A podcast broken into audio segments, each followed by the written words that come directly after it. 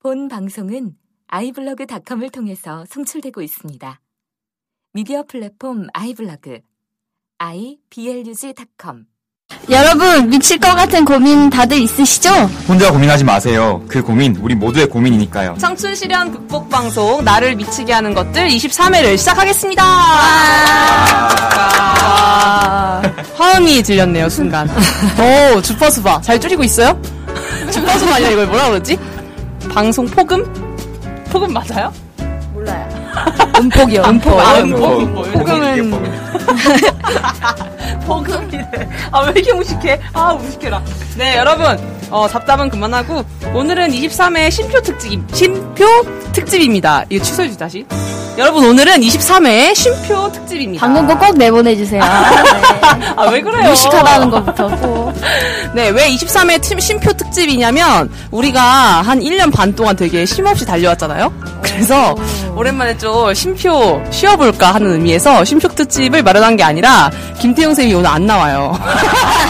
어쩔 수 없이 쉼표. 네, 네. 근데 방송을 쉴 수가 없잖아요. 그래서 네네네. 그래서 어쩔 수 없이 한 번 쉬고 나면은 저희가 또 한 달 뒤에 봐야 돼요. 한 번 쉬고 나면. 그래서 어쩔 수 없이 김태형 선생님 없이도 저희가 아름아름 사람들을 좀 모아봐서 이렇게 다시 방송을 한번 시작해봤습니다.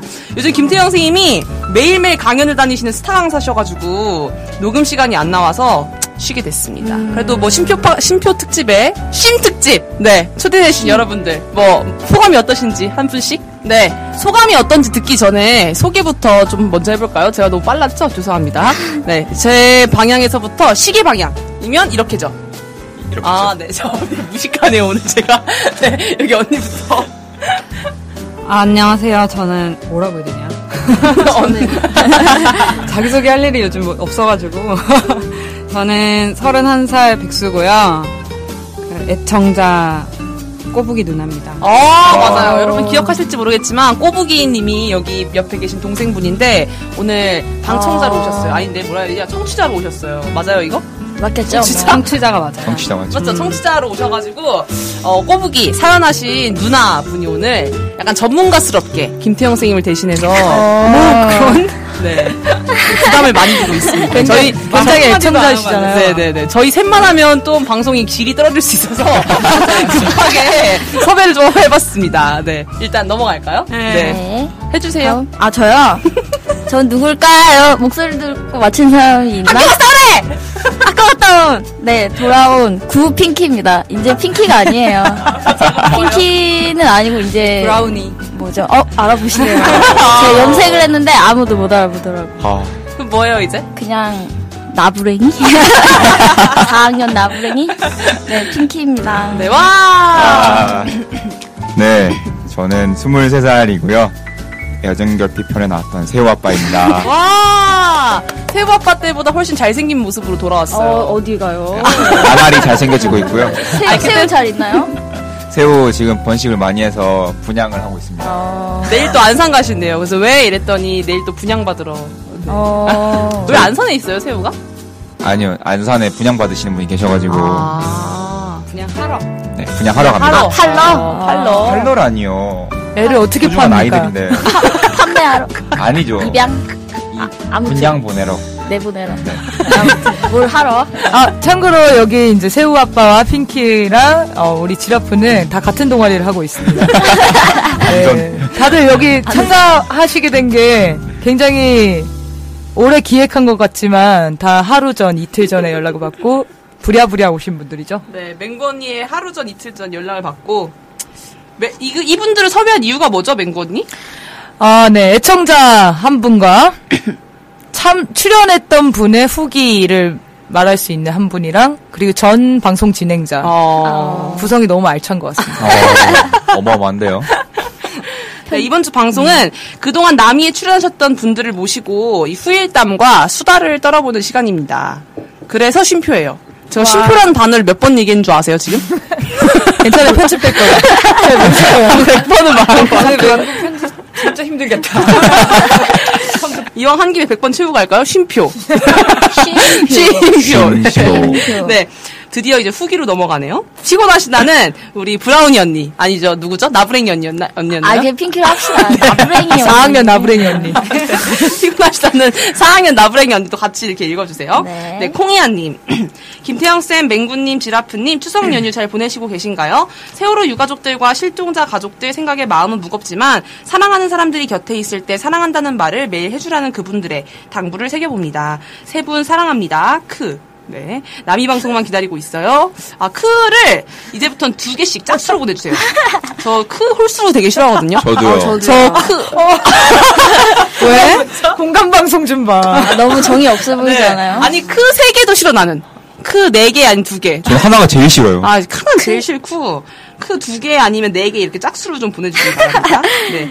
네, 알지 아라님이 애 재우고 옆에서 이어폰 꽂고 새벽까지 듣고네요.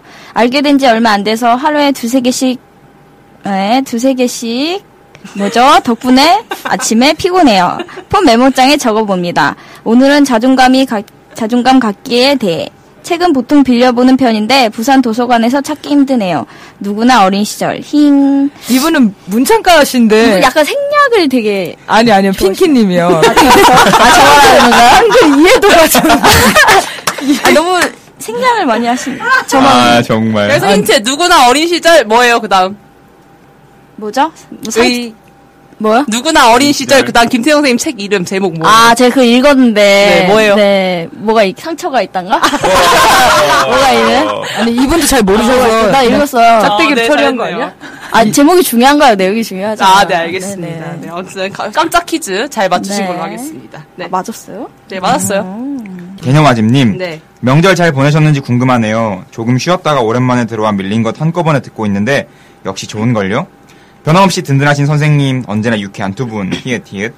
밋밋한 일상의 활력소가 됩니다. 언제 업로드 되려나 기다립니다. 눈웃음. 아, 네. 밀린 거 한꺼번에 들으면 좀 지루하지 않아요? 전 한 개 계속 들어도 좀 그렇던데. 제 목소리여서 그런가? 암튼, 감사합니다. 항상 추석마다 감사한 마음 전해드리고자. 네. 네. 달타령 들어보고 시작하도록 하겠습니다. 아니, 유재석이 오늘, 유재석 씨 알아요?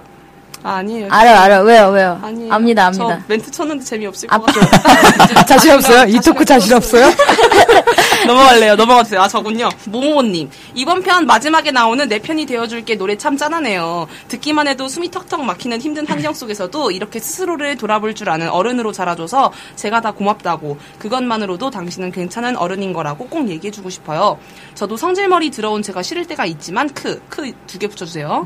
지라프님도 사연 보내신 분도 자기 혐오가 아닌 자기 인정과 자기 이해를 잘 해나가시라고 믿고 응원합니다. 부모님. 다음 분은 원래 이름이 부모예요. 근데 제가 다 님을 붙이잖아요. 아~ 네. 그래서 부모님이 되셨습니다. 부모, 네. 님, 네. 대인 불신에 보내주신 분 사연 정말 마음이 아프네요. 이분께 김태영 쌤께서 당신이 죄책감 가질 일은 전혀 없다라고 말씀해 주셔서 제가 다 고맙네요. 그리고 저도 동감입니다. 힘드시더라도 직면하시고 지금과 같은 노력하면 반드시 행복을 찾을 수 있을 거라 믿어요. 그리고 나미님들 제 길고 긴 추가 질문에 좋은 답변 해주셔서 정말 감사해요. 저도 김태형 쌤께 할머니의 나쁜 영향을 꺾을 수 있도록 하고 나쁜 할머니는 증발당한다는 걸 보여줘야 한다. 눈웃음 하고 말씀하신 거 큰 도움이 됐어요. 시댁을 멀리하고 더 이상 순종하지 않는 것에 대한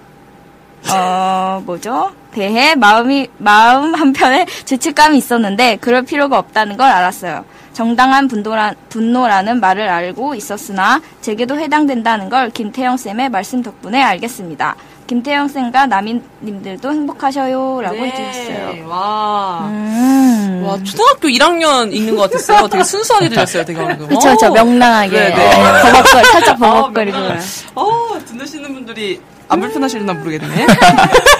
농담이에요. 알아서 뛰어넘으세요. 네. 다음. 네. 이 시점에서님. 이번에는 미아모임 후기가 없네요. 잘 되고 있는지 궁금합니다. 네, 미아모임 후기는 여기 미아모임 나와 계신 분이 계세요. 아... 네, 여기 지금 꼬부기누나. 네, 접니다. 네, 그래서 좀 이따가 같이 들어보는 걸로 하겠습니다. 궁금하죠? 궁금해요. 네, 그러면 계속 들어보는 걸로. 안 궁금하다.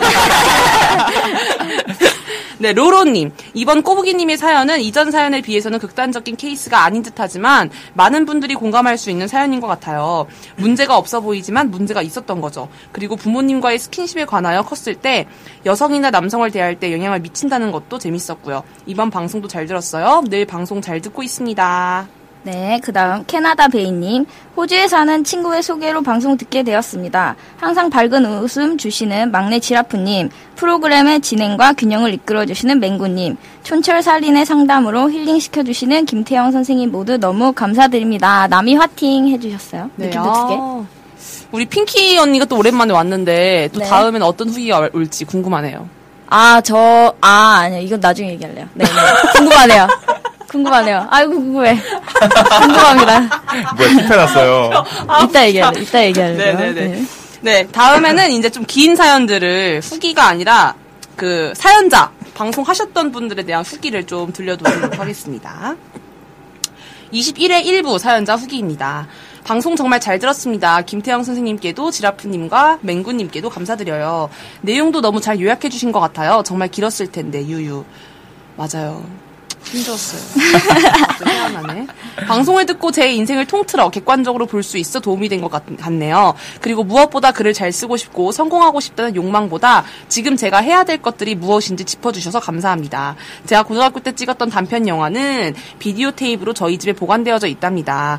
근데 10년 전엔 그래도 그 비디오 테이프이 있었어요. 그래서 아쉽게도 보여드릴 수가 없네요. 앞으로도 청만이가 아니고요. 청남이에요. 청만이라 돼 있었어요. 청남이 많이 응원하시고 전파시키겠습니다. 김태형 선생님께서도 꼭 남이의 오래오래 함께해 주시길 바래요. 저와 같은 청춘들의 고민 상담할 팟캐스트가 꼭 필요합니다. 화이팅입니다. 와. 네, 21회 2부 사연자의 후기입니다. 네. 안녕하세요. 방송 잘 들었습니다. 뭔가 하고 싶은 말은 많은데 정리가 안 돼서 쓸까 말까 하다가 조금만 써서 보냅니다. 제가 좀 많이 순서가 없어요. 저도 그렇고 언니나 엄마 가족들 다 그래요. 이건 원래 그런 것 같아요. 아무튼 방송 듣고 많은 걸 생각하게 되더라고요. 첫 번째 딸 문제. 이건 알고 있었어요. 딸이 나랑 비슷하구나. 제가 나열했던 게으름, 거짓말 등등. 그래서 남편한테 우스갯소리로 내가 낳진 않았는데 누구누구는 나랑 똑같네. 키읔키읔. 남편은 그때 그 의미가 그냥 단순히 의견상의 문제로만 생각했었대요. 딸이 친엄마에게 매달리는 그것과 나와 같다는 것. 인정하긴 싫은데 인정할 수밖에 없구나 생각도 들고요. 생각해보면 이곳저곳에서 힌트들이 많이 나왔는데 근데 그것조차 보이지 않을 정도로 계속 화가 나 있었나 봐요. 아무튼 그렇네요. 두 번째, 아빠에 대한 증오. 이건 어디가 끝인지 모르겠어요. 아빠란 사람이 내 인생에 안 끼어들었으면 좋겠다라고 생각하게 된 게 아빠가 엄마한테 미안하다 어쩌다 편지를 쓰는데 그 편지는 언니, 나, 동생 앞으로도 옵니다. 근데 동생에게 보내는 편지에 정말 비겁하게 사업을 위해서 또 우리 가족을 위해 그 내연녀를 이용해서 사업을 하려던 것이다. 결코 부정이나 불륜은 아니었다. 네가 언젠가 가정이 되면 이해할 것이다 라고 개소리를 정성스럽게 써놨더라고요. 그 순간만큼은 진짜 쫓아가서 죽여버리고 싶더라고요. 뭐 이런 새끼가 다 있나 싶기도 하고 막말로 사랑에 눈멀어서 그런 병신짓 했다 싶으면 그렇게 화날 건 아니었을 거예요. 아빠란 사람의 사랑이 엄마가 아니고 다른 여자인 걸 어쩌겠어요. 근데 그걸 진짜 비겁하게 그따위로 써놓으니까 더군다나 동생한테 잘한 건 개뿔도 없으면서 그따위 편지 보내는 건 반칙 아닌가요? 암튼 아빠는 진짜 용서가 안 돼요. 그냥 거기서 죽여버렸으면 좋겠어요. 15년형을 받았는데 이제 올해 아니면 내년에 석방돼서 나올 텐데 하루하루가 시한폭탄 같아요. 진짜 내가 죽던지 저 인간이 죽던지 해야 할 것 같은 마음이 가시질 않아요. 세 번째, 엄마. 엄마는 모르겠어요. 엄마에 대한 화도 있는데 그건 아직 정리가 되지가 않았어요.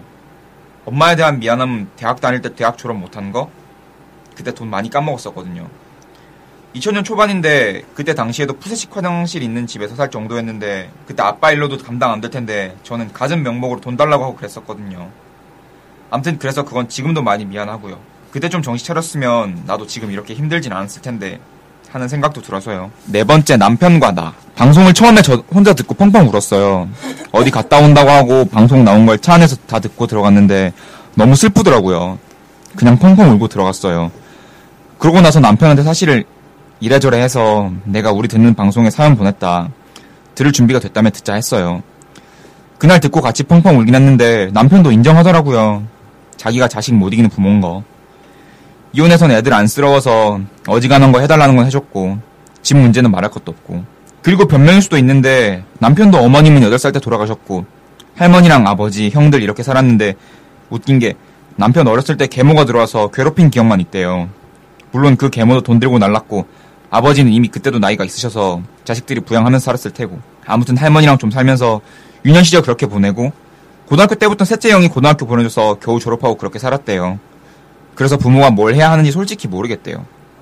물론 할머니 품에서 컸지만 중학교 때부터 신문 배달 같은 거 하면서 수업료도 내고 그랬고, 고등학교 졸업하니 군대 바로 가서 제대하니 집은 이사가 있고, 그러다 할머니는 연세가 있으셔서 돌아가셨고, 아버지는 비교적 오래 사시긴 했는데 그것도 2000년도 중반이니까 이혼 전후일 거예요. 그래서 나도 그렇고 아버님도 그렇고 남편도 그렇고 부모 케어를 기본적으로 받아본 적이 없으니까 그 역할이 뭔지 모르겠더라고요. 그게 제일 힘든 문제이기도 하고요. 방송 후에 저희 언니한테 물어봤었어요. 나는 우리 집 환경이 굉장히 안 좋았다고 생각했었는데 너는 어떻게 그렇게 잘 살게 됐냐? 역시 그때 신문사 사람들 덕이냐? 라고 물었는데 언니가 그랬어요. 물론 그 사람들이 훌륭한 사람들이라 많이 도움받았었는데 기본적으로 너랑 나랑은 다르잖아. 나는 그냥 사람 관계를 알고 다룰 줄 아는데 너처럼 그걸로 인해 인생 말아먹을 정도로 분노를 느끼거나 하진 않는다. 그게 너랑 나의 차이다. 할 말이 없더라고요. 이해는 하는데, 인정은 하는데 그래도 화가 나고 뭔가 기분이 많이 안 좋아서 그냥 말았어요. 언니는 그러더라고요. 이젠 하나만 남았는데 너 계속 그렇게 살다간 이도 저도 안 된다고. 괜히 힘 빼지 말고 네 미래를 위해 살라고. 간사하게도 마음은 아는데 그걸 받아들이지 못하는 게 참 마음이 안 좋아요. 왜 나는 이런 건지 모르겠더라고요. 아무튼 그렇게 언니랑은 얘기가 끝났어요. 남편과 나 별다른 일이 없다면 계속 쭉 살겠죠. 아직은 정리가 안 돼서 어찌 설명하기가 힘든데 제일 많이 이야기 나오는 부분이 자식 문제예요. 그래서 좀 더 공부해 보려고요. 남편도 저도 사실 잘 모르겠어요. 뭐가 문제인지도 모르겠고 어디서부터 혹은 어디까지인지 그걸 잘 모르겠더라고요. 나름 방송 후기 적는다고 적었는데 너무 길어졌습니다. 죄송해요. 아무튼 방송 잘 듣고 있어요. 그리고 방송 감사했어요. 좀 더 정리되면 그때 모르는 게 있게 되면 다시 메일 보내도 괜찮을까요? 다시 한번 방송 감사합니다. 청춘남이 감사합니다 하고 보내주셨어요. 네, 와 후기 너무 좋네요. 네, 후기도 좋고 한편에 뭔가 독백을 보는 듯한 그런 뭘 읽어도 항상 열심히 하시는 분인 것 같아요. 네. 새우아빠님 되게 5분 전에 부탁했는데 되게 잘 읽네요. 그렇죠. 제가 읽는 완전 좋아요. 네, 정말 감사합니다. 우리 새우아빠가 그 우리 정기공연 클로이 했었을 때 네. 기억나세요? 기억나겠죠? 네, 기억나요. 안달리가 있나요? 아, 핑키님 기억 안 나시면 되게 서운해요. 아, 왜요? 방금 되게 눈빛이, 아, 뭐였지? 이런 눈빛이어가지고. 아니야. 피곤해서 그렇죠? 아, 네. 아. 왜요? 무슨 일이죠? 그때 남자 주인공을 맡았었는데, 후기를 적어달라 했잖아요, 포스트잇에. 근데 그때 웃지 마세요. 너무 밝게 웃고 있는데? 너무 좋아하는데? 너무 이빨 보이면서 웃고 있네요. 그래서 막 그때 배역 이름이 뭐였죠? 저 데이비 씨. 아, 데이비 목소리 좋다고 목소리랑 사귀고 싶다는 얘기가 나왔어요. 그거 쓰셨는데 바로 옆에 내가 적은 포스트잇이요. 이현정님 목소리랑 사귀고 싶다는 그 후기가. 네, 오프네요, 굉장히. 네, 이분은 메일로 오시는 게 아니라 우리 지금 만날 시간대 좀 뵀으면 좋겠어요. 너무 뵙고 싶은 분이고. 네, 한 번 나오시면 좋을 것 같아요. 그렇죠. 네, 이 후기를 통해서도 이 분노가 아직도 잘 꺼지지 않은 듯한 그쵸. 그런 느낌? 어떠신가요? 우리 전문가스러운 언니? 계속 부담 주지 마세요. 근데 이거는 뭔가 후기라기보다는 또 다른 추가 사연? 같은 느낌이어서 오늘 김태현 쌤이 안 계셔서 되게 아쉬우실 것 같아요. 김태현 쌤이 여기서 또 말씀해 주실 것들이 좀 있을 것 같긴 한데 아니에요. 선생님은 후기에서는 크게 말씀을 안 하십니다. 사연으로 와야. 선생님 없으니까 선생님 디스해. 없을 때 디스하지. 하지만 서유진 선생님이 듣고 계시기 때문에 김태현 선생님은 안 들으실 거라서 상관없는데 네 전달이 될 것 같습니다. 하나 느낀 거는 이렇게 뭐지 어머니 얘기할 때 좀 죄책감? 이런 게 있는 것 같아서 그런 게 있으면은 그 항상 김태현 선생님이 말씀하시는 게 약간 부모를 객관적으로 볼 수 있어야 한다고 하잖아요. 네, 맞아요. 근데 이런 죄책감이 사실 부모님을 객관적으로 보는데 제일 큰 장애물 같다는 느낌을 저는 살면서 되게 많이 받았거든요. 그래서 그 죄책감을 어떻게 해결할 수 있을까 한번 생각해 보시는 것도 괜찮을 것 같다는 하찮은 아마추어의 전문가 같아요. 멘트였습니다. 전문가 같은데? 되게 쩐다 호응. 기계적으로 나옵니다. 핑키 언니가 또 호응으로 청남이에서 먹어주는 사람이거든요. 그렇죠. 네. 리액션. 글을 못 읽는 대신 호응을 합니다. 제가 글을 좀 못 읽어서. 네. 네. 토크박스, 이 정도로 저희는 뭐 간단하게 한 것도 없이, 네, 넘어가도록 하겠습니다. 우리 이 언니 아니었으면 진짜 큰일 날 뻔 했네요. 그쵸? 그쵸. 아, 그러게요. 한마디로 해서 다행이에요. 사연도 안 읽었는데요. 네, 이렇게 한마디 상담, 네, 넘어가도록 하겠습니다. 네, 후기 많이 보내주세요. 네, 네, 네, 후기. 핑키 진행 잘하네. 잘하네요. 끝까지 혼자 후기를 해야죠. 많이 보내달라고. 저라도 해야죠. 네. 네. 다음 코너는 새우아빠의 토크박스를 진행해 보도록 하겠습니다. 사랑해서 질투나 사랑받고 싶어서 질투나라고 얘기했던 애정결핍 편의 내담자였던 새우아빠님. 네. 극강의 애정결핍을 보여주셨는데. 네, 맞아요. 방송 이후에 달라진 점이 있다면 뭐예요? 자연스럽네. 잘해. 잘한다. 자연스럽네요. 네, 저는 되게 생각을 많이 해봤는데 김태형 선생님이 그때 말씀해주신 거. 사랑받는 거에 집착하지 말고 사랑하는 방법을 연습해라 해보라고 하셨잖아요. 그래서 되게 생각이 많이 했던 것 같아요. 그래서 뭐 요즘에는 조금 달라진 게 뭐 사랑을 자꾸 확인받고 옛날엔 싶어하고 질투하고 그랬었는데 그런 게 좀 없어진 것 같고요. 옛날에는 나와 같은 집단에 있는 사람들한테 자꾸 사랑받는 걸 확인받고 싶어하고 인정받고 싶어 했었는데 요즘은 굳이 그러지 않아도 그 사람들이 나를 좋아해준다는 걸 아니까 그냥 조금 덜 질투하고 덜 불안해하고요. 사실 아직 애정결핍 조금 많이 심하긴 하고 사랑받고 싶은 마음이 여전히 있는 것 같긴 해요. 그래도 그런 마음 때문에 좀 자기 파괴적인 행동을 하진 않아요. 예전 같았으면은 막 술을 먹고 필름이 끊긴다던가 뭐 이제 주사를 부린다던가 했을 텐데 아니면 동아리를 하면은 괜히 동아리 나간다고 막 투정을 부리곤 했을 텐데 지금은 그러지 않으려고 노력을 많이 하고 있고요. 열심히 하려고 하고 있습니다. 아우 좋네요. 고향이 경상도세요? 어떻게 하셨어요? 사투리가 배어 나오고 있어. 사투리가 배어 나와서. 경상도 아니야? 나도 경상도. 뭐예요 둘이? 뭐죠? 고향이 어디죠? 저는 부산이요. 저는 울산. 약간 다르지 않나요? 울산 약간 사투리랑? 다르죠. 자르고 갈게요. 꼭 편집을 해야 될 너무 뜬금없어. 이게 매력이에요. 1년 반 옆에 방송을 들어도 이거는 이게 진행을 누가 해주고 내가 옆에서 이런 쌔스 이런 거 해줘야 되는데 내가 다 하려고 너무 힘들어. 네, 아무튼 넘어가도록 하겠습니다. 네, 쌔스 넘어가고요. 네. 근데 애정결핍을 요즘에는 많이 없어졌다고 생각해요? 저요? 아니요, 아직 심하다고 생각하는데 예전에는 약간 사고방식이 나는 애정결핍이 있어. 왜 있지? 나는 왜 이따위지? 죽어야겠다. 약간 이런 방식이었는데 요즘에는 나 애정결핍이 있네? 왜 있을까? 생각을 해보자. 어렸을 때 내가 어땠지? 그래서 그 행동들이 나한테 어떤 영향을 끼쳤지? 그래서 내가 이런 감정을 가지고 이렇게 행동을 하는구나. 이게 잘못이구나 생각을 해요. 물론 고쳐지진 않고요. 고치기 어렵죠. 어렵더라고요. 그래도 일단 자각을 하고 있다는 게 중요한 거죠. 그걸 인정하는 거잖아요. 막 잘 부정하는 게 아니고. 핑키 잘하는데? 되게 잘하네. 되게 방송 안 들으면서 들은 척 되게 잘한다. 저요? 원래 눈치가 빨라요. 기억 못 하시나요? 제가 새우아빠님 방송 때. 맞아요. 기억을 못 하시네. 우리 핑키랑 같이 했었어요. 저랑 핑키랑 했었죠? 맞아요. 되게 잘하네요. 요새 얼굴이 좋아 보여요. 네. 새우아빠님. 새우아빠요? 열심히 살고 있습니다. 얼굴이 뭔가 자기의 부족한 점을 찾아도 예전처럼 막 시리에 빠지거나 그런 게 아니라 되게 찾은 거를 기뻐하는 느낌이 들어가지고. 누가 그걸 지적해주거나 막 계속 그걸 얘기해주거나 그러면 좀 불편한 건 없어요? 좀. 물론 이제 비난식으로 말을 하면은 불편하긴 하죠. 옛날에는 특히 남자애들 같은 경우에는 너 이렇게 왜 애정결핍이냐? 왜 이렇게 관심 받고 싶어해? 관심 종자야? 이렇게 말을 하면 물론 상처를 받죠. 근데 뭐 굳이 너 이러이러한 것 같다라고 말을 해주면 내가 이런 게 있구나 고쳐야겠구나 하고 생각을 하게 되니까 상처는 좀 덜 받는 것 같아요. 네.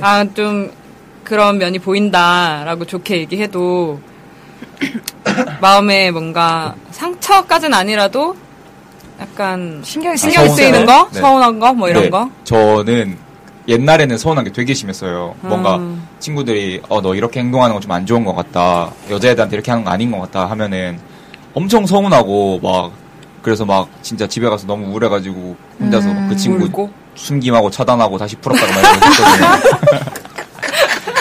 네. 그리고 너무 안 좋았던 거는 예전에는 그 서운한 걸 말을 못했어요. 말을 하면 되는데 그래서 막 혼자 막 페이스북 막 아 진짜 얘랑 친구를 끊을까 말까 막 그랬었는데 요새는 서운하면은 티를 내요. 나 너한테 이런 거 해서 네가 좋게 되라고 하는 건 알겠는데 서운해 하면은 그 친구도 오. 아 그래 이렇게 한 거는 서운하라고 한 게 아니었는데 미안하다 얘기하면서 오히려 더 돈독해지는 것 같아요. 오, 너무 좋네. 맞아요. 너랑 나 같은 경우는 괜히 우리끼리만 그래. 혼자서 아 숨기면 올까 차단해 놓을까 아우 소심해. 숨기면 좀 덜한 거야. 맞아. 어떤 면에서는 좀 공통점이 있어 보이는 게 그 다른 사람한테 인정받고 싶고 뭔가 사랑받고 싶다는 욕구가 지라프도 좀 있고 네, 좀 그렇죠. 새우아빠도 그런 공통점이 있는 것 같아요. 그래서 페이스북을 맨날 그렇게. 아. 되게, 맞아. 그랬던 게 좀 비슷해서, 제가 그래서 얘를 맨 처음에 되게 안 좋아했어요. 저랑 되게 많이 비슷해가지고, 제 거울 보는 것 같아서, 저는 약간 누가 그걸 자각시켜주면 이해는 되는데, 좀 반발심부터 좀 먼저 드는 스타일이거든요. 아, 맞아요. 둘이 만나는 걸 되게 꺼려 하셨잖아요. 단둘이 만나는 걸. 꺼려한다고 봤는데. 깊이 하셨다. 그래서 방송할 때 혹시 지라프 안 나오고, 깊이가 더 좋아한 거예요? 아, 이게 딱딱 맞네요. 이게. 앞뒤가 여기서 맞네요. 저 서운한 거 말해도 되나요, 그러면? 얘가 맨 처음에 이제 저희 동아리 하고 있는 애니까 저한테 개인적으로 데이트 신청을 했어요. 만나보고 싶다, 만나자. 네. 그러니까 뭐 이성 그게 아니라 뭐 친구로서 만나자 이렇게 얘기했는데, 둘이 만나는 게 너무 부담스러운 거예요. 그래가지고 그때 우리 둘 다 23살인데, 23살 친구들 다 모아가지고 약간 23살 모임처럼 억지스럽게 되게. 맞아요. 그래서 서운해했잖아요. 맞아. 근데 저는 약간 얘가 너무 거울 보는 것 같아가지고 내 문제점이 너무 드러나는 그런 거울 같은 모습이어서 맨 처음엔 약간 좀 부담스러운 게 있었죠. 근데 지금은 너무 좋은 친구죠. 너무 좋은 친구고. 네, 아무튼 알겠습니다. 네. 되게 좀 본받을 점도 맞는 것 같아요. 아직까지 저는 안 되는 부분이 좀 있는데 되게 많이 발전한 것 같아가지고 친구로서 되게 좋네요. 네. 네, 안 풀리는 고민이 혹시 있나요? 네, 요즘에는 공부를 되게 많이 하거든요. 예전부터 공부를 많이 하긴 했었는데. 정말요? 네. 공부를 정말 열심히 하고 있어요. 네. 이거 그러니까. 요즘 검증해야 됩니다. 요즘 위조 뭐 이런 게 많아요. 저는 그 공부라는 게 학교 공부를 말하는 게 아니고요. 네. 아니래잖아요. 네, 심리학에 관심이 많아가지고 이제 전공 서적도 찾아보고 하면서 공부를 하고 있는데 아는데 조금 안 바뀌는 것들이 있더라고요. 제가 이제 진로 고민에 대해서 고민이 되게 많았었는데 사실 20살 이후의 삶은 제 거니까 제가 결정하고 책임을 지면 되는 건데. 아직도 이제 부모님한테 지지와 동의를 구하려고 해서 조금 그런 것 때문에 많이 힘들더라고요. 사실 부모님의 지지와 동의를 완벽히 구하는 거는 힘든 일인데도 아직도 약간 좀 의존하는 건 있는 것 같아요. 그리고 편견이 아직도 좀 많이 남아있고요. 네. 애정결핍이 이게 약간 이성에 엄청 큰 영향을 끼치더라고요. 어떤 영향을 끼치나요? 좀 쉽게 말을 하자면 오는 여자를 못 맞고 가는 여자를 잡아요. 와, 가는 여자를 잡아요? 갔던 여자 다시 보는 그런 스타일이라서. 나쁜 새끼야. 나쁜 새끼라뇨. 나쁜 놈이야. 그래서 반성을 많이 하고 있습니다. 그리고 조금 그래도 나아진 거는 예전에는 연락하는 스타일이었는데 요즘은 이제 모바일 메신저에 프로필 사진만 확인하는 정도. 야, 그런 걸 혼자 막 다 고민하냐? 이렇게 혼자 막 보고 오늘 이 정도는 됐어 이렇게? 아니요, 그냥 잘 지내네. 혹시 막 상태 메시지 힘들다 이런 거 돼 있으면 연락이 한번 해볼까. 그 막 소개팅했던 전 여자애한테? 막 그래? 아니요. 나쁜 새끼야? 네, 뭐 그럴 수도 있다고 생각을 하고요. 아이, 그럼 네. 그럼. 그건 제 단점이니까요. 난 널 좋아해. 난 진짜 난 널 너무 좋아해. 표정 봐. 근데 저런 얘기를 어떻게 하지? 저요? 하는 게 진짜 짱인 것 같아요.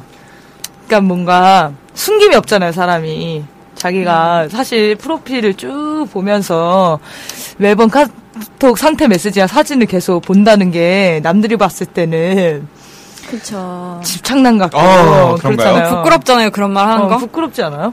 부끄럽냐고요? 아니 부끄러우라고 한 게 아니고 네. 나는 부끄러울 것 같아서. 아 이런 얘기를 남들 앞에서 하는 거요? 친구들이 어디 가서 그런 얘기 하지 말라고 하긴 했었는데 하는 건 괜찮아. 자기만 괜찮으면 네. 상관없어. 근데 저는 뭐 이것도 제 한 부분이니까요. 뭐 제가 좋아하는 사람들 만났는데 장점만 보여주면서 만날 수는 없는 거고, 제가 이런 얘기를 함으로써 사람들이 너 이런 건 좀 아닌 것 같아라고 얘기를 해주면은, 제가 물론 저도 잘못된 건 알지만 한 번 더 이건 좀 고쳐야 할 부분이구나 느낄 수 있는 계기가 되는 것 같기도 하고. 너무 좋네요. 근데 그건 좋은 점이잖아요. 사람은 계속 살피고 이런 네네. 게 좋은 것 같아요. 모조장이야. 내가 너무 집착남으로 포장한 거라서 그런 의도가 아니었고, 나 좋은 건데 남들이 네네. 봤을 때 오해할 수도 있는데 그런 용기를 내는 게 신기해서. 그래서 저는 새우아빠를 맨 처음 봤을 때 너무 잘 얘기하니까, 이런 자기의 그런 솔직히 말하면 좋은 점도 있지만 치부 같은 것도 너무 잘 얘기해서 얘가 말하는 게 과연 진짜일까, 다 얘가 얘기하는 게 맞을까 막 이런 고민도 좀 했었어요. 그래가지고 근데 진심이 드러내 보여서 사랑해. 사랑해란 말을 되게 좋아해요. 사랑해란 말을. 좋아하는 거 맞나요? 저 되게 표현하는 거 좋아해요. 제가 지라프 씨가 해도. 네, 그렇다고 하고요. 네, 넘어가죠. 네, 넘어가도록 하겠습니다. 네, 좋은 안 풀리는 고민, 엄마에 대한 의존, 편견, 애정 결핍, 이 세 가지로 좀 압축해 볼 수 있을 것 같은데. 네네. 우리 또 어떻게 보시나요? 우리 전문가. 저한테 너무 의지하지 마세요. 이거 안 하면 너무 빨리 끝날 거잖아. 근데 부모님의 인정을 받고 싶어 하는 거는, 그거는 뭐라고 해야 되지? 다 있어요. 다 있지 않나? 네. 누구나 네. 있죠. 네. 다 있는데, 그냥 저 같은 경우에는 그래요. 그냥 어머니, 아버지가 나를 선택한 거지, 내가 부모님을 선택한 게 아니잖아요. 그쵸. 네.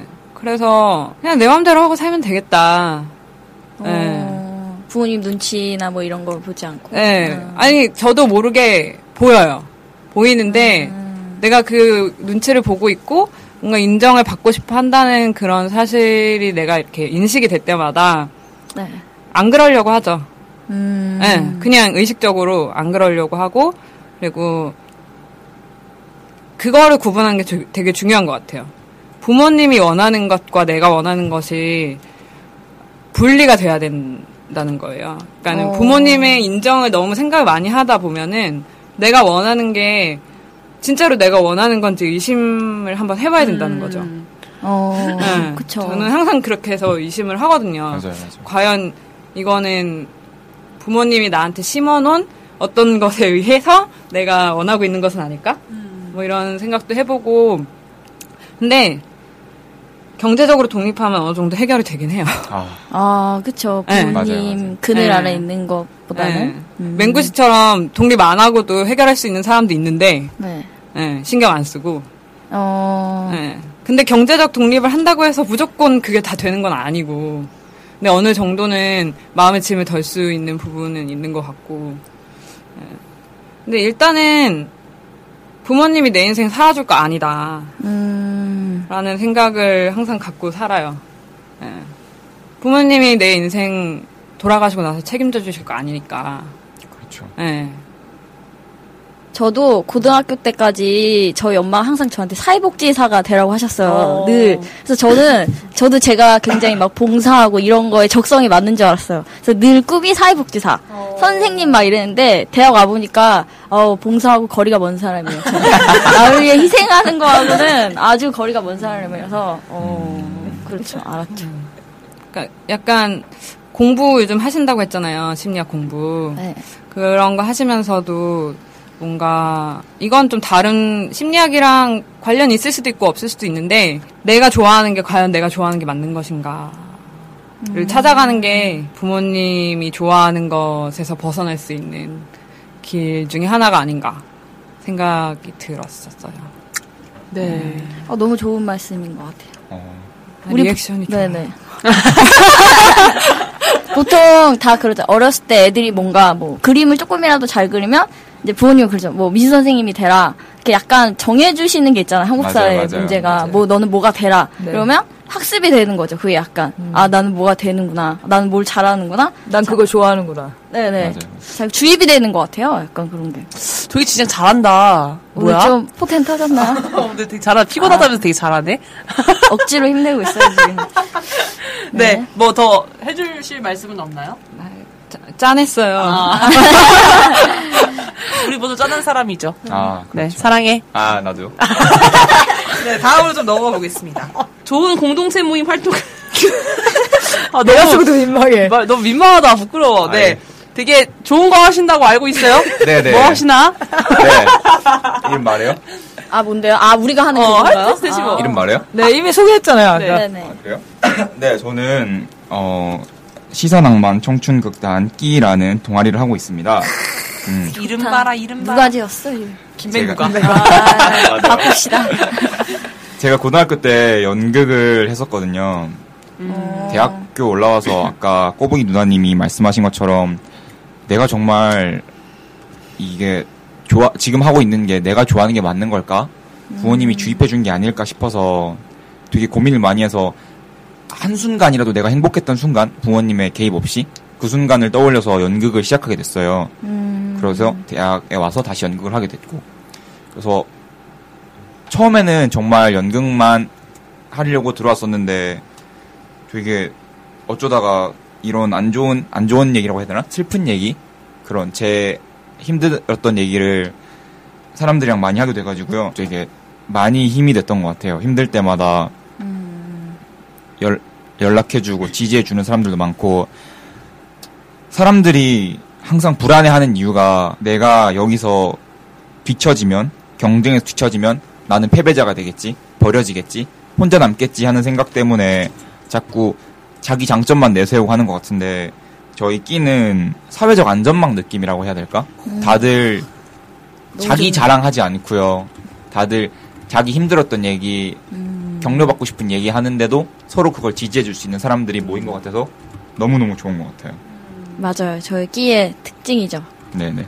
우리 또 새우아빠 맨날 힘들 때마다 새벽에 전화하는 사람이 핑키 언니 아니었나요? 저는 새벽에 하진 않고 네. 저녁쯤에 합니다. 아, 저녁쯤에. 새벽엔 아니고 요즘은 카톡으로 옵니다. 가끔. 가끔. 서운해하는 것 같아요. 빈도가 좀 줄었어요. 아, 제가 원래 되게 연락을 자주 했었는데 핑키님이 떠나셔가지고. 아, 핑키님이 좀 새로운 남자 만나셨어요. 네. 새로운 남자. 그 네. 새로운 분이랑 저랑 또 친해가지고요. 제가 이제 싸움을 미연에 방지하고자. 네. 그쵸. 그 새로운 남자분께도 상담 한번 요청해보세요. 아, 따뜻하신 분이잖아요. 좋죠. 따요. 따요. 우리 새로운 남자분도 여기 모이. 아, 오셨던 분이시잖아요. 맞아요. 아, 진짜? 네, 새로운 남자친구도 여기 왔다, 여기 상담했던 사람이에요. 그때 남자친구 아니었나요? 따요. 그때 남자친구 아니었죠. 네, 완전 거의 초창기 방송에 나오셨던. 맞아. 거북하고 오셨다며? 한참 침묵을 지켰던 그분 있잖아요. 아, 그 방치. 네네네. 맞아요. 네. 제가 저녁에 방에서 혼자 이렇게 노을이 지면서 그분. 어떡해. 애청자 인증했어. 네. 네, 제가 그분한테 이제 오늘 나오실래요? 물어봤더니, 아, 너무 창피하다면서. 왜? 얼씬도 하기 싫다고. 얼씬도 하기 싫다고. 네네. 아, 근처도 오기 싫다고. 아, 뭐, 그렇게까지까지 얘기해. 아, 지금 약간 오버했는데? 진짜. 약간 오버했어요, 내가. 또 싸워, 이러다. 아무튼 창피하다고. 편집합시다. 네, 편집. 네. 여러 가지 모임을 좀 해보셨잖아요. 대학교 들어오셔가지고. 네네네. 근데 여러 가지 모임 중에서 이 모임이 제일 좋다 이거 아닙니까 지금? 네, 그렇죠. 그러면 이 모임이 왜 좋은지 얘기해 주십사. 네네. 저는 되게 많은 동아리를 해요. 사람 만나는 것도 좋아하고 해서 뭐 글 쓰는 동아리도 하고 연극하는 동아리도 하고 노래하는 동아리도 하고 뭐 이런저런 것들을 많이 하는데, 보통 동아리를 가면은 이제 동아리를 안 나오면은 안 나올 때가 되게 사정이 있으니까 다들 안 나오는 경우가 있잖아요. 그러면은 관심을 안 가지거나 혹은 이제 그냥 안 나오는구나 하고 이제 또 나가면 나가는구나 하고 많은데 삭막해. 그렇죠. 약간 삭막해요. 그리고 약간 정말 삭막하고 맨날. 그리고 저는 동아리 활동도 정말 중요하다고 생각했지만 동아리 활동이 끝나고 뒤풀이를 하잖아요. 뒤풀이를 하면 정말 쓸데없는 얘기 많이 하거든요. 동아리에서 막 보통 이제 여자 얘기, 아유. 누가 이쁘니, 군대 얘기, 예, 막 그런 얘기하고 막 정말 막 우리 학교에 어떤 애가 있는데 그런 얘기 막 하는데 절대 자기 얘기 안 하거든요. 아유. 근데 제가 끼를 하면서 정말 놀랬던 건 그쵸. 끼 뒷풀이는 정말 대화의 주제가 남다릅니다. 맞아요. 어디 술을 먹는데 대학생들이 모여 있어요. 얘기를 하는데 사실 제가 어렸을 때요 엄마 아빠가 이혼해가지고 너무 힘들어서요 제가 막 자살 시도도 했었고 이런 얘기를 어디가 할 수가 없거든요. 이런 얘기 밖에 나가서 하면 막 야, 쟤 이상하네요. 쟤 정신병자인가 봐. 막 이렇게 됐는데 끼에서는 막 공지방에다가 여러분 새우아빠가 많이 힘들어하니까 문자 하나씩 해줍시다 해서 굉장히 많은 격려와 지지를 얻고 있습니다. 그 사람을 위한 특별 모임 같은 게 꾸려지잖아요. 맞아요. 맞아요. 그리고 저희는 생일 파티를 하는데 주인공이 없는 생일 파티를 합니다. 생일자 없는 생일 파티를 종종 하죠. 맞아요. 맞아요. 특징이죠. 특징. 네. 아, 너무 좋은 모임이네요. 거기 단장이 누구예요? 아유, 그러게요. 단장님 되게 좋으신 분이에요. 아, 네. 이름 좀 얘기해주세요, 이름 좀. 아, 지라프님이라고? 이런 거 언급해줘야죠, 한번. 언급해줘야죠. 네, 잠깐 저희 동아리를 소개하자면 시사낭만 청춘극단 끼는 올해 3기째를 맞이하고 있고요. 1, 2기 김맹구, 3기 단장 변은혜 이렇게 하고 있고, 지금 총 25명의 단원들로. 갑자기 왜 소개해요? 아, 소개하고 싶어요. 너 이름 말했어. 아, 이름? 아, 얘 이름 다 알아요. 알아요. 아, 그래요? 쟤는 전화번호도 공개되는 사람이에요? 네, 그래서 정말 좋은 모임으로서 스펙업 치시면 다 나와요. 깨알 홍보. 네, 스펙업 치면은 스펙 쌓으려고 저희 동아리 들어오는 거 아닌데 왜 자꾸 스펙업으로 저희 동아리 들어오는지 모르겠어요. 아무튼 네, 저희 동아리 이런 동아리입니다. 와. 와.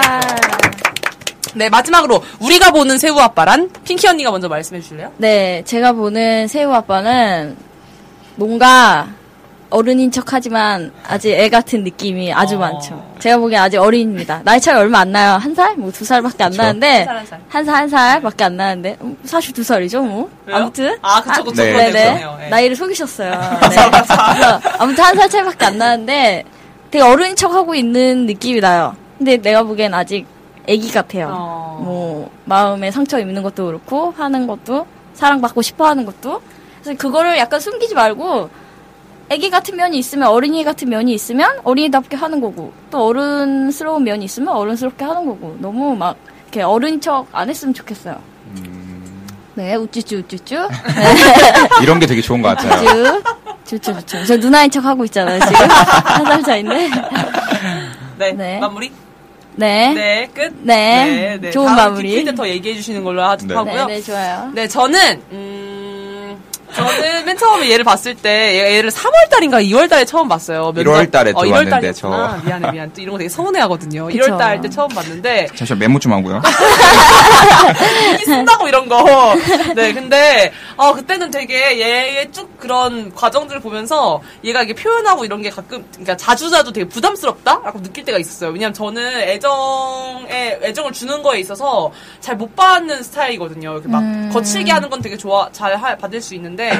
이게 막 따뜻하게 잘 오고 막 그런 거에 대해서 의심부터 먼저요. 얘가 진짜일까? 막 이런 마음. 그리고 어떻게 받아줘야 되지라는 부담스러움 이런 게 좀 있었어요. 그래서 요즘 옛날엔 자주였는데 요즘 가끔 진짜 가끔 막 경진이가 은혜야 나 진짜 너 좋아해 뭐 보고 싶어 막 은혜야 너 진짜 좋아하는 친구야 이럴 때마다 너무 고마운데 내가 뭐라고 문자 해줘야 되지 약간 이런 생각. 그래서 내가 좀 더 애정을 좀 키워야겠다 나에 대한 애정을 그래서 아직 상대방한테 줄 수 있겠다 이런 생각을 갖게 해주는 또 친구고 두 번째로는 얘가 막 감정 하나하나를 되게 이성적으로 막 분석을 엄청 해요. 그쵸, 아까도 얘기했듯이 말을 또 너무 잘하잖아. 말을 또 너무 잘하니까 내가 이 감정을 든 게 세세하게 다 분석해서 쪼개가지고 이 감정을 어떻게 이렇게 했는지에 대해서 막 얘기를 해. 그럼 막 다 이해가 돼. 얘가 이런 감정을 갖게 됐는지.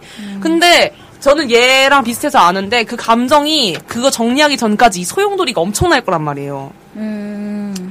그래서 얘가 술을 먹고 새벽에 밤에 자면서 얼마나 이 감정 소용돌이를 다스리면서 이성적으로 분석하고 생각했을까를 생각하면 너무 눈물이 가끔 날 때가 있어요. 왜냐면 저도 진짜 힘들어서 맨날 잠수 타고 맨날 울고 화내고 이럴 때가 너무 많으니까 얘는 얼마나 힘들까 그런 감정 소용돌이를 어떻게 다스릴까 그 시간을 어떻게 보낼까 막 이런 생각을 하면 되게 짠한 친구기도 하고 항상 고마운 친구기도 하고 그래서 앞으로도 쭉 같이 한 근 1년 넘게는 더 봤으면 좋겠는 그런 친구입니다. 2년, 3년, 사랑해. 4년. 두 분이 되게 둘이 붙어있으면 약간 상생관계라고 하나요? 상생? 네, 어려운 단어인가요? 약간 공생가리랑 말미자 같은 관계죠? 뭐야? 예, 막 이런 관계. 네네. 뭔지 모르겠는데. 악어세요? 네, 그런 느낌. 인생관계. 그쵸. 서로 아픈 데를 잘 아니까 서로 잘 보듬어주고 이런 관계가 됐으면 참 좋겠네요. 네, 두 분 만나면 또 하시죠. 네, 자주 만나야죠. 만나요? 저희 10월 3일에 만나기로 했어요. 맞아요. 10월 3일에 만나요. 네, 두고 볼게요. 만나는지 안 만나는지. 뭔데? 되게 웃긴다. 하긴 한다고요. 네, 알겠습니다. 아, 꼬부기 언니는 어떠셨어요? 일단 제가 목소리 패티시가 있어요. 어머. 네, 그래서 그 목소리가 정말 잘생겼다. 남자친구분도 목소리가 진짜 좋아. 진짜. 목소리 보고 만났어요. 그렇구나. 그래서 일단 그렇고 저는 제가 어렸을 때 그래봤자 뭐 10년 전? 21살, 22살 때? 제가 31이에요. 그때 저는 뭔가 부끄러운 게 되게 많아서 다른 사람한테 나의 단점이나 이런 걸 보여주는 걸 굉장히 싫어했었어요. 네. 근데 저도 그때 좋은 사람들 만나서 정말 이렇게 끼에서 자기 얘기 하듯이 우리끼리 이렇게 서로 정말 자기 있는 얘기 없는 얘기 다 하는 그런 친구들 만나가지고 정말 도움을 많이 받았거든요. 네, 그래서 그런 친구들이나 뭔가 주위에 사람들을 만난다는 게 정말 중요하구나. 그러니까 처음 뵀으니까 이분이 어떤 분이다라고 얘기하기는 좀 그렇고 네. 상황을 보자면은 되게 좋은 상황에 있으신 것 같고 그리고 되게 어렸을 때 어린 나이에 자기가 하고 싶은 걸 찾았다는 것도 그러니까 자기가 좋아하는 걸 하나 찾았다는 것도 굉장히 부러운 면도 있고 그래요. 그랬어요. 와, 감사합니다. 처음 봤는데도 되게 말을 역시 언니는 짱이에요. 전문가. 애청자셔서 이미 만나지도 않았지만 사연을 다 알고 계시고 준비가 되신 분입니다. 네, 여기까지 토크박스. 네, 척박스. 네, 다 따라해볼까요? 하나, 둘, 셋, 척박스. 네, 토크박스 1편 새우아빠에 대한 이야기를 좀 마치고요. 1부를 좀 마무리 짓도록 하겠습니다. 2부가 궁금하시다면 다음 주 걸 꼭 들어주세요. 안녕. 너무 급 끝내는 것 같다. 안녕.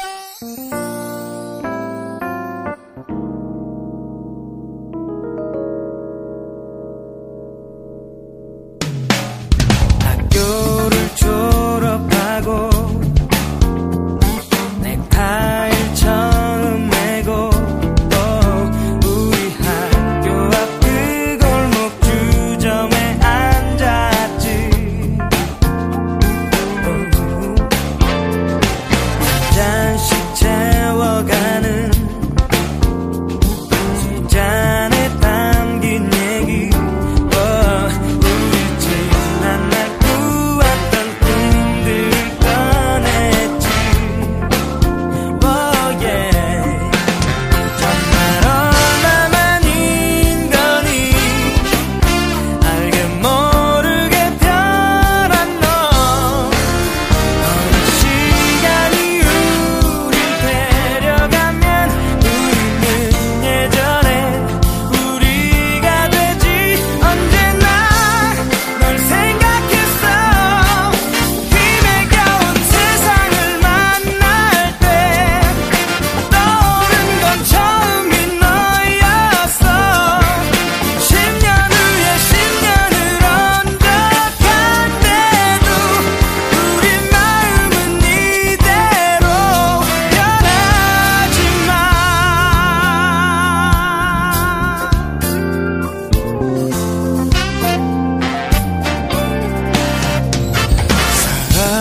사랑에 빠졌다고